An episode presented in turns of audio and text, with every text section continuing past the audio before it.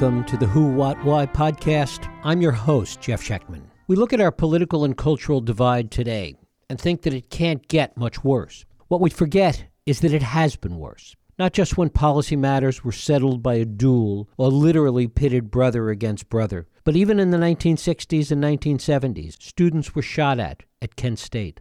Law enforcement was murdered in politically motivated robberies, and even the bombing of the U.S. Capitol was part of our contemporary political history and division. A powerful example of this is a group of left wing women, fresh from their time in the Weather Underground, who got together in the early 1980s and the first blush of the Reagan years to become essentially domestic terrorists, bent on opposing the political, corporate, and government ideologies of the time. My guest, William Rosenau, takes us back to that time in his recent book, Tonight We Bombed the U.S. Capitol. William Rosenau is a senior research scientist at CNA, a nonprofit research and analysis organization, and a fellow in international security at New America. It is my pleasure to welcome William Rosenau here to talk about America's first female terrorist group and a really violent time in the U.S. William Rosenau, thanks so much for joining us.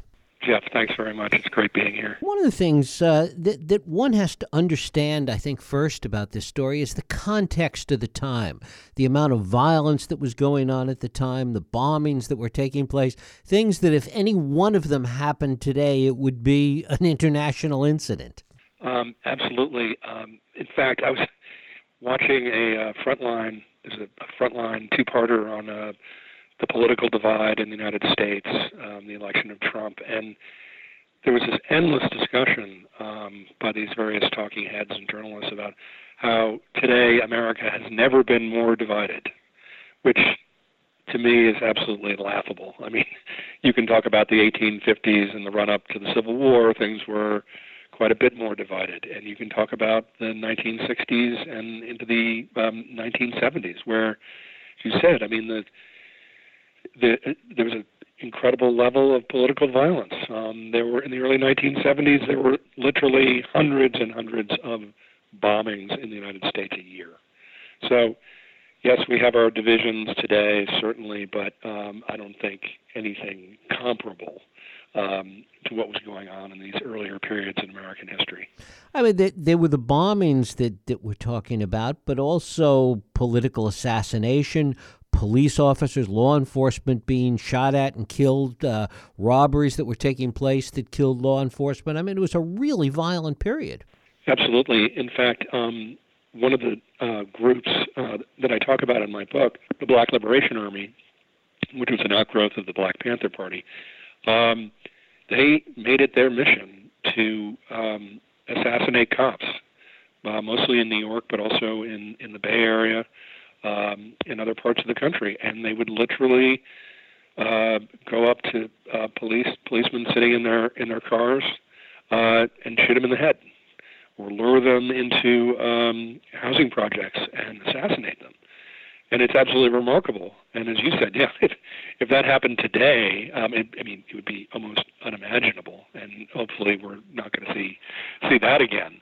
But okay, that's very, very different from, you know, Antifa or, um, you know, people breaking windows at, in, at demonstrations um, that, that, that, that we see today. What was the psychological impact of all of this? Because it, it really goes to the very heart of whether or not this was terrorism at the time.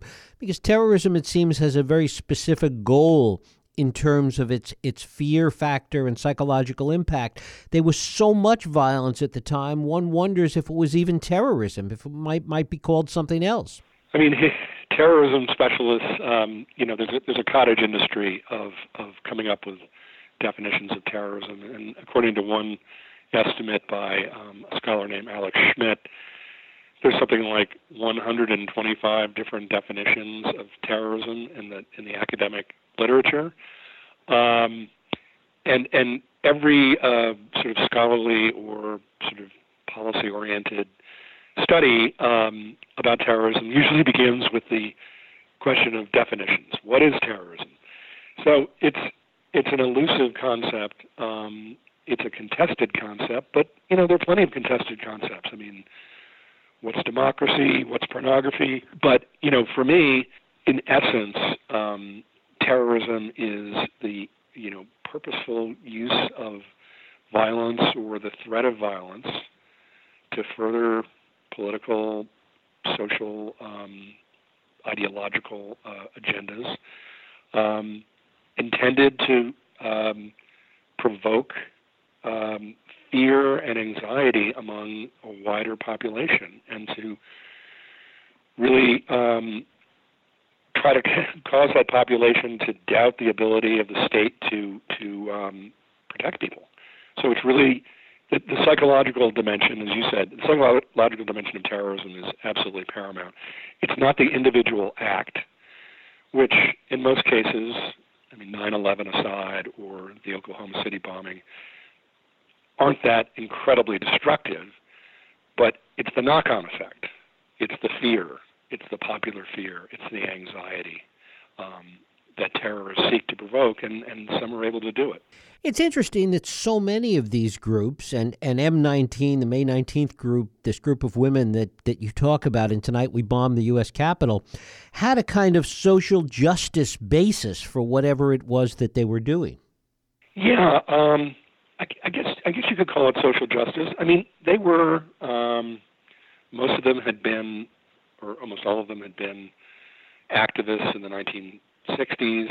Um, they had been most of them had been involved with Students for a Democratic Society, and then later the Weather Underground, which broke up in the mid um, mid 70s. And in some ways, May 19th is a I think continuation of, of the Weather Underground. But these these people were, I would say, um, they were pretty committed um, Marxist-Leninists and anti-imperialists.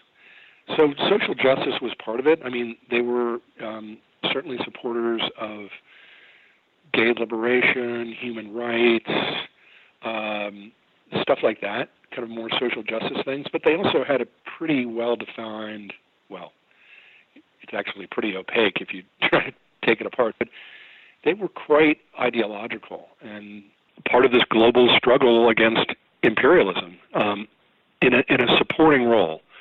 So, in their view, their job was to um, promote and and um, assist revolutionary forces in Central America, um, in the Middle East, uh, in Southern Africa, and within the United States.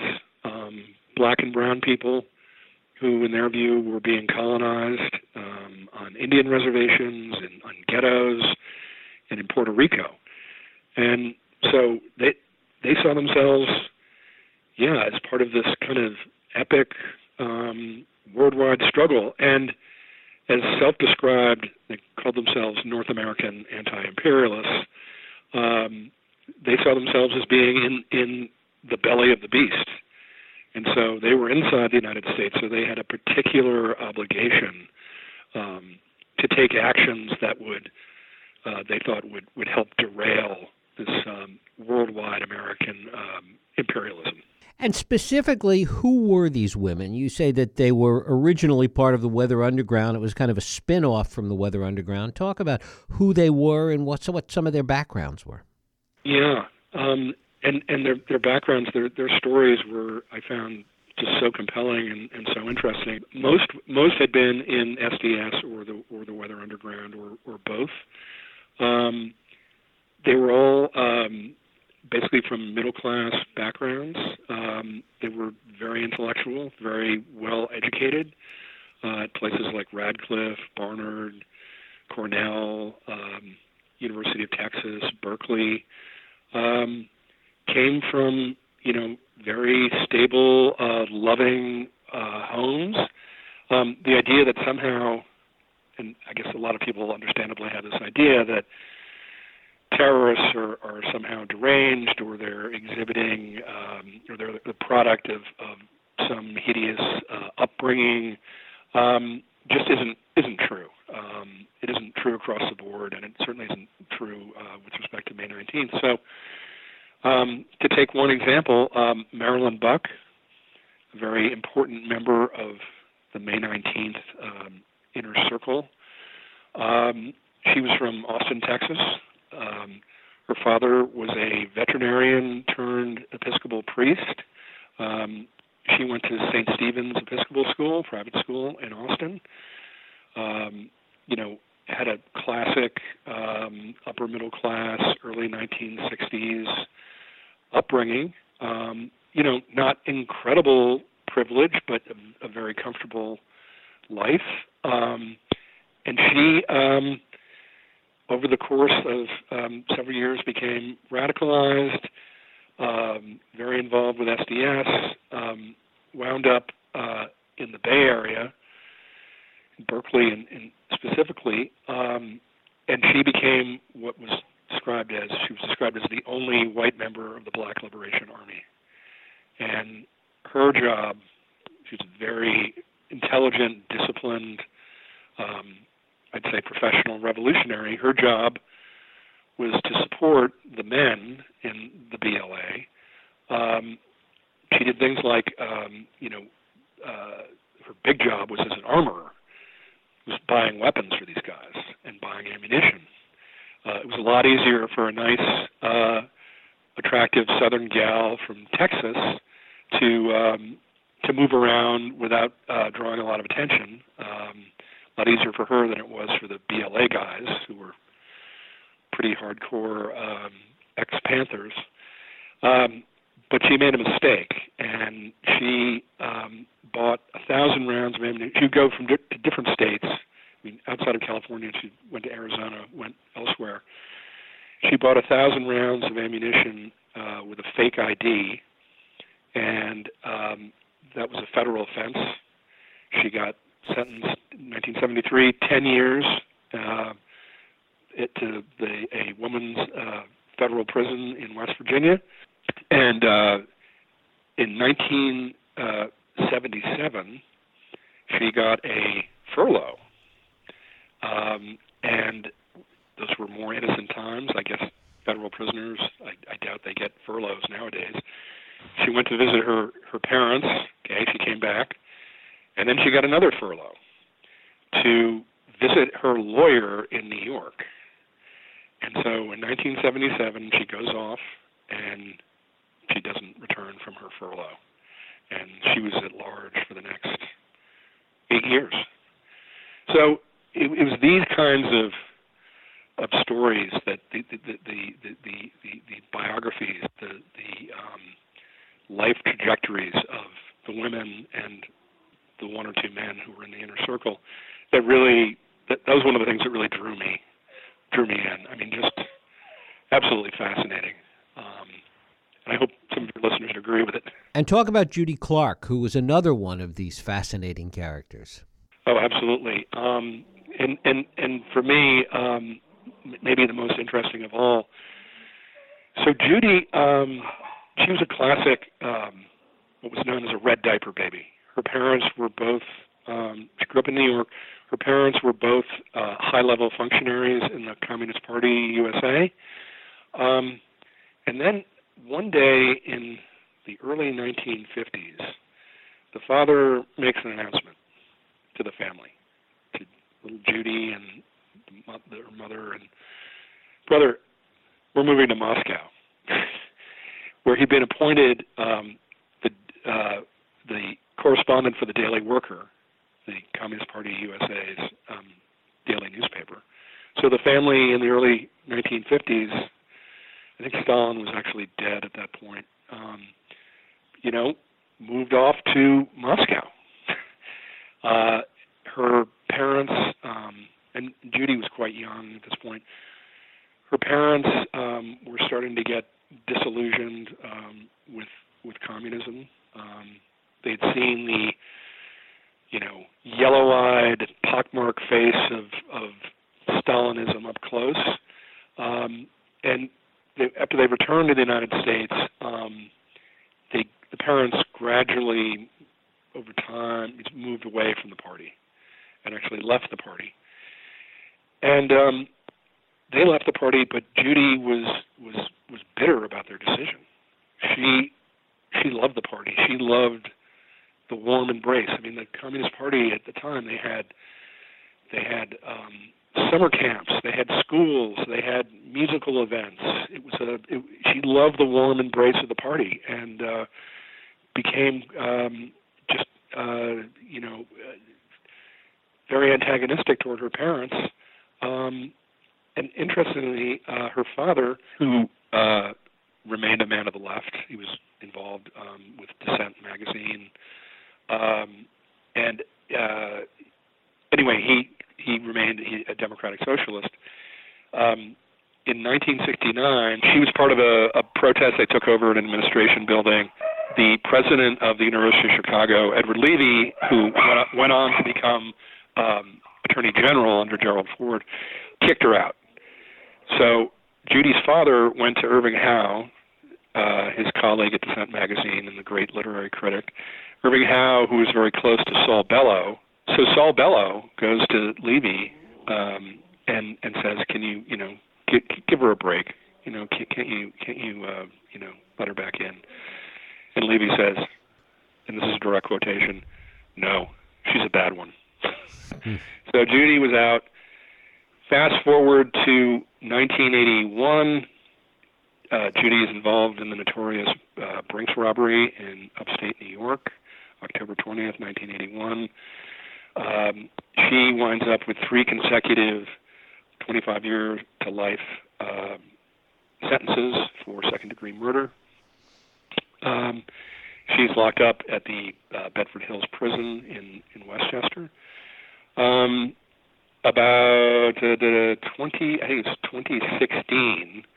She there she is in Bedford Hills, and um, she's told one afternoon, "Oh, you have a visitor coming." A whole entourage shows up, and who appears but the governor of New York, Andrew Cuomo, and sits down with her and spends an hour with her, and um, decides after spending an hour with her that uh, he's going to commute her sentence.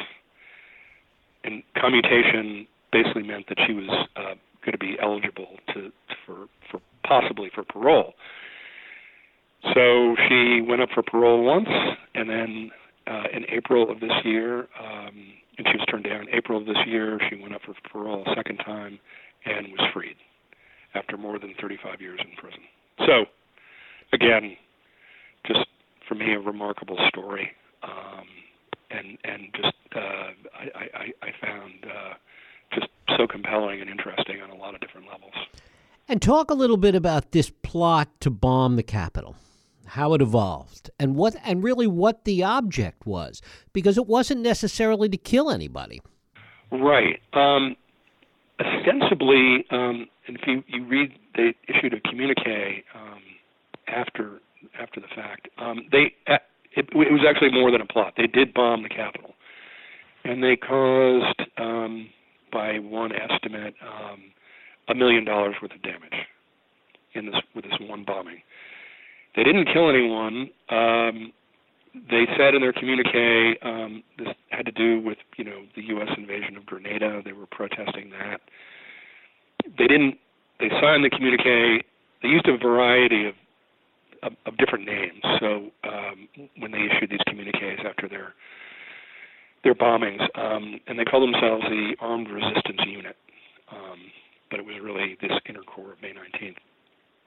And uh, so they um, they they the, the attack was uh, was spectacular, um, and uh, as I said in the communique, uh, they chose not to kill uh, any of the senators. They said we we um, we decided to attack, and I'm paraphrasing here, the um, the institutions of imperialism rather than killing individuals, but we reserve that right. And these senators have to understand that their blood is not sacred. So y- you can interpret that as bravado, or you can say, hmm, they at least considered uh, a lethal action.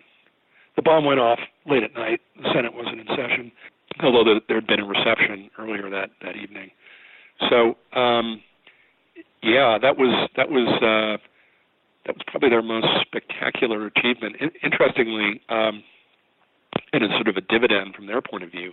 The bomb, um, the bomb did, you know, extensive damage, huge crater in the wall, um, but it also shredded a portrait of John C. Calhoun, and uh, as, as some of your listeners know, John C. Calhoun been a senator. I believe he had been vice president. He was what the great historian uh, Richard Hofstadter called the Karl Marx of the master class. He was the theoretician um, of of nullification, of um, of, uh, of, of slavery, of um, really white supremacy in a lot of ways, um, and and uh, actually there was a he was a Yale graduate. There was a college at Yale which uh, called Calhoun, which only recently, I mean, the last couple of years, Yale changed the name uh, to something else. Uh, but it was sort of an interesting little dividend for May 19th that this, um, you know, portrait of this kind of diabolical figure um, was destroyed in the attack. Talk a little bit about the country's reaction to the attack, how it was perceived and reported. Got um, it, it got national attention. It made um, you know the evening news on the th- on then the three networks. Um, it was covered pretty extensively, um, but I think ultimately it was seen as sort of a a one-off thing. Um, I think people um, they, they were I don't want to say blasé, but um, you know it just seemed to be the work of perhaps some some you know uh, a couple of kooks it wasn't seen as particularly um, threatening or or dangerous. Um, but it, it, it, it, it was reported, and it it certainly was um, uh, you know heavily investigated by the FBI. But there wasn't there wasn't a sense of national panic or anything like that. One of the things that, that becomes clear in this is that this was really pretty small potatoes compared to some of the things that were being planned and talked about. Yeah. Um, so the bombings that, that at the Capitol, they bombed um, the Washington Navy Yard on two different occasions. Um, they bombed at the, at the Navy Yard. They they bombed um, the Officers Club, and their communique basically said, you know, uh, and this is to, to paraphrase, you know, we we want these um, you know agents of imperialism to to to basically realize that they they are vulnerable too, um, that they are not totally safe.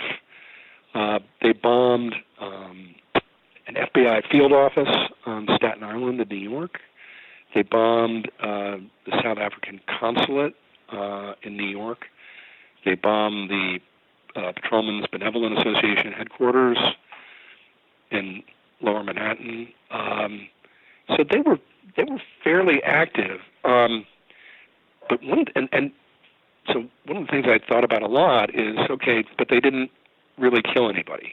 I mean, their role in the Brinks robbery aside, these bombings didn't kill anyone. But was that the end of the story? Well, in 1984 and in 1985, in two different places, um, members of, of May 19th were arrested. And these arrests um, led very quickly to the, to the discovery of these, um, I, I don't know what to call it other than arsenals. Okay, so in um, Cherry Hill, New Jersey, uh, outside of Philadelphia, in, in, a, in, a, in a storage storage locker, um, the police found uh, hundreds of pounds of TNT. Um, it was in very bad condition. It was weeping um, nitroglycerin, very dangerous and unstable, and also detonation cord, um, blasting caps, uh, thousands of rounds of ammunition, and dozens and dozens of automatic weapons, including full automatic um, Uzi uh, rifles. And similarly, in 1985, in Doylestown, um, Pennsylvania, um, another massive arsenal. Similarly, dynamite, um, det cord, hundreds and hundreds of rounds of ammunition, rifles, um, uh, nine millimeter pistols, uh, pistols with their serial numbers saw, um, uh, uh, filed off, and thousands of blank identification cards. So, Social Security cards, Drug Enforcement Agency IDs, FBI IDs. Some of the women were master printers.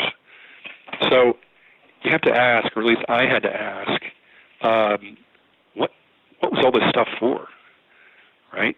How far were they really willing to go? I mean, we're not just talking about, to me anyway, it seems like not just symbolic bombing, that arsenal for? I mean, it sounds like they were on a wartime footing, or at least they were anticipating um, kind of really going to war at some point. And I'd also say um, in um, in the court documents uh, that I that I that I was able to review, the National Archives, um, there were a lot of sort of internal documents and, and, and papers that, that, that had been recovered um, during these various busts. And these people were intellectuals. They spent a lot of time talking, yakking, writing position papers, and circulating them amongst themselves. And in one of these papers, uh, it's quite chilling. It, it, uh, one of the members is saying the time is right for what he called selective assassination. Um, killing prosecutors, killing cops, judges, uh, other sort of agents of imperialism. And the group, um, no one defected from the group. Everyone was arrested. They kept going to the bitter end in 1985. And I guess the question is, um, yeah, would they would they have would if if they hadn't been stopped, how far would they have gone? Did they have a second generation that, that would come along? Were there people that were that they were mentoring that that weren't arrested in the mid '80s? You know, I, they they had a, um, and this is according to the the FBI. I, I was able to get thousands of pages of um, FBI uh, FBI documents um, released under the Freedom of Information Act, and they they talked um, in these documents. The FBI talked about how May 19th, which had a, a whole series of front groups, like the John Brown Anti-Klan Committee, which was an early vision, version of, of Antifa, and um, there, there were probably a few hundred people in these front groups, and I, I don't think anyone in the front groups really understood. They, they, they didn't know about this underground apparatus and this bombing. Um, but they they talked about using the FBI talked about how they used these front groups as sort of recruiting grounds, you know, talent spotting, um, you know, who seemed to be really committed and and dedicated. Um, but they didn't really bring in more people.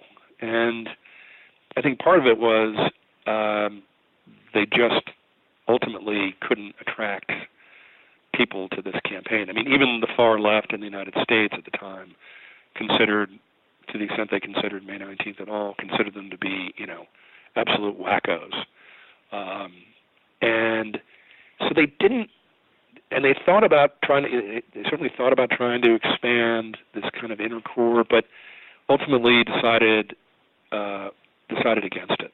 So they they never had they never really cultivated a next generation. William Rosenau, his book about this period is the night they bombed the U.S. Capitol. Bill, I thank you so much for spending time with us. Jeff, it was great. Thank you very much. Thank you. And thank you for listening and for joining us here on Radio Who, What, Why. I hope you join us next week for another Radio Who, What, Why podcast. I'm Jeff Schechtman. If you like this podcast, please feel free to share and help others find it by rating and reviewing it on iTunes. You can also support this podcast and all the work we do by going to whowhatwhy.org forward slash donate.